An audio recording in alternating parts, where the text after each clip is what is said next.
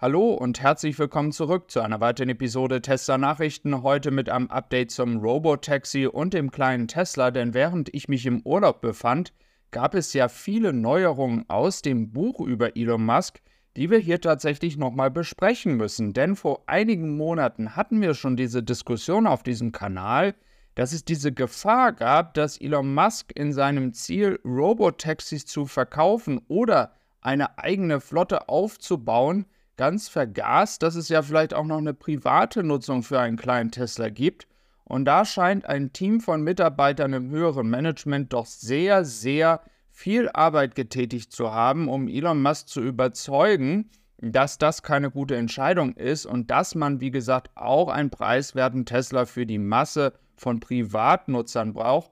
Und darüber können wir sehr froh sein, denn die Entscheidung ist wohl so gefallen, dass man jetzt beides auf der gleichen Produktionslinie macht, was ja auch ein richtiger Schritt ist. Und diese Skizze hier aus dem Buch, da muss man auch ehrlich sagen, ich glaube nicht, dass es so kommt, denn zwei Sitzer, autonomes Fahren, das würde ja gleich schon wieder eine Familie ausschließen, kann eigentlich nicht der Sinn dahinter sein.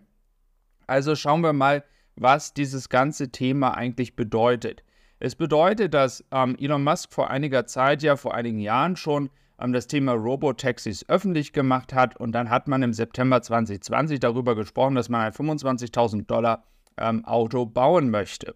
Und wenige Monate später ging es dann darum, oder im Januar 2022, dass man ein spezielles Robotaxi bauen möchte, ohne klassische Bedienelemente. Und das ist so ein bisschen dieses Thema, wo es ein bisschen durcheinander gab. Ja, kommt jetzt noch ein kleiner Tesla für den Privatverkauf oder wird es nur noch ein Robotaxi geben? Und anhand der Aussagen von Elon Musk konnte man befürchten, dass die Strategie ist, dass man eben halt gar nicht mehr für den privaten Nutzer verkauft, nur noch Robotaxi-Flotten.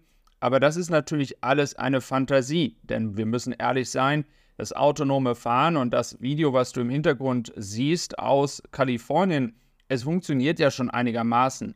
Aber wir sind bei weitem noch nicht so weit, dass man jetzt sagen kann, okay, Tesla kann sich leisten, einfach nur noch eine autonome Flotte aufzubauen und damit Geld zu verdienen.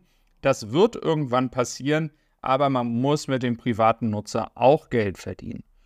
Und dann kommt nämlich ein anderer Punkt. Ich hatte ja oft darüber berichtet, dass wir die Giga Mexico haben. Das war in meinem Kopf auch die erste Fabrik, wo man dann ein Robotaxi und einen kleinen Tesla, preiswerten Tesla, ungefähr in dieser Preisspanne, über die wir gerade gesprochen haben, dann auch sehen wird.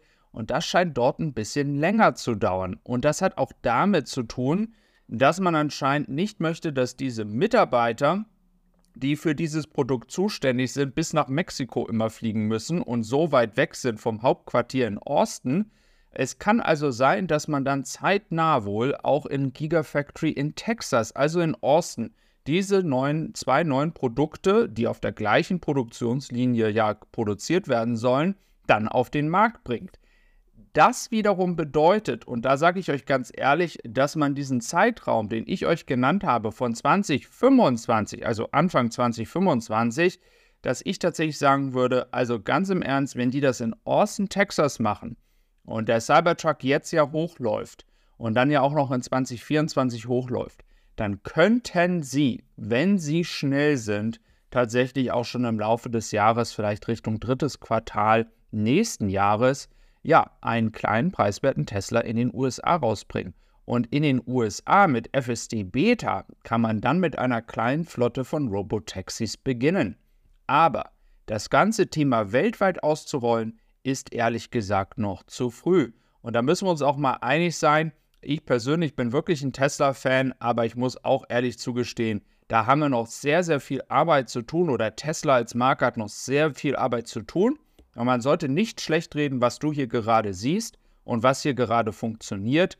Aber die USA, ich war auch gerade in Kanada, das ist ein ganz anderes Thema als Europa oder China oder andere ähm, Gegebenheiten, die man in anderen Ländern finden kann. Und da ist die Fahrweise, aber auch die Struktur der Straßen und die Komplexität einfach ein bisschen anders ähm, als auf dem nordamerikanischen Kontinent. Deswegen glaube ich, dass ein Robotaxi und eine Flotte als allererstes in den USA kommen wird, weil man hier entsprechend auch seinen Heimatmarkt hat und dass man dann wahrscheinlich in China einen Deal findet, wie man das dort auch aufbauen kann.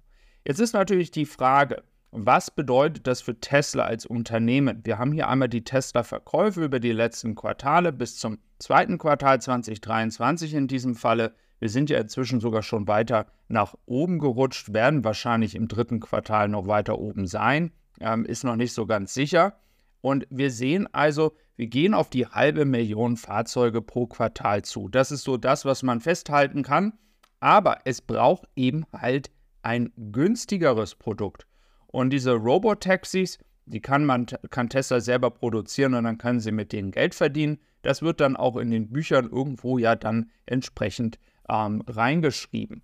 Dann haben wir natürlich das Thema preiswerter Tesla. Was bedeutet das für uns als Deutsche jetzt hier in Europa?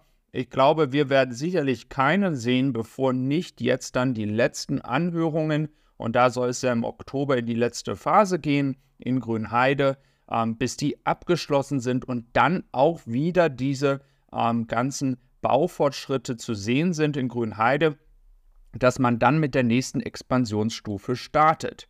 Jetzt könnte man sagen, okay, man holt erstmal den, das Tesla Model 3 nach Europa. Ich bin mir sicher, dass man dann auch gleichzeitig versuchen wird, nicht nur das Tesla Model 3, sondern auch einen preiswerten Tesla hier in Europa produzieren zu lassen. Das ist ein absolutes Muss. Und ich glaube, die Nachfrage wird sicherlich sogar noch größer sein in Europa als in den USA, weil einfach vom Verhalten her wir ja gerne auch kleinere Autos kaufen, obwohl ja der SUV-Markt immer populärer in Europa geworden ist. Wenn es um den gesamten Automarkt in Europa geht, schauen wir hier doch noch mal ganz kurz drauf, was wir hier eigentlich gerade für einen ja, Zustand haben. Der Zustand ist in Deutschland, Großbritannien und Frankreich für die Größe der Märkte gar nicht so schlecht. In grün siehst du die rein elektrischen Fahrzeuge.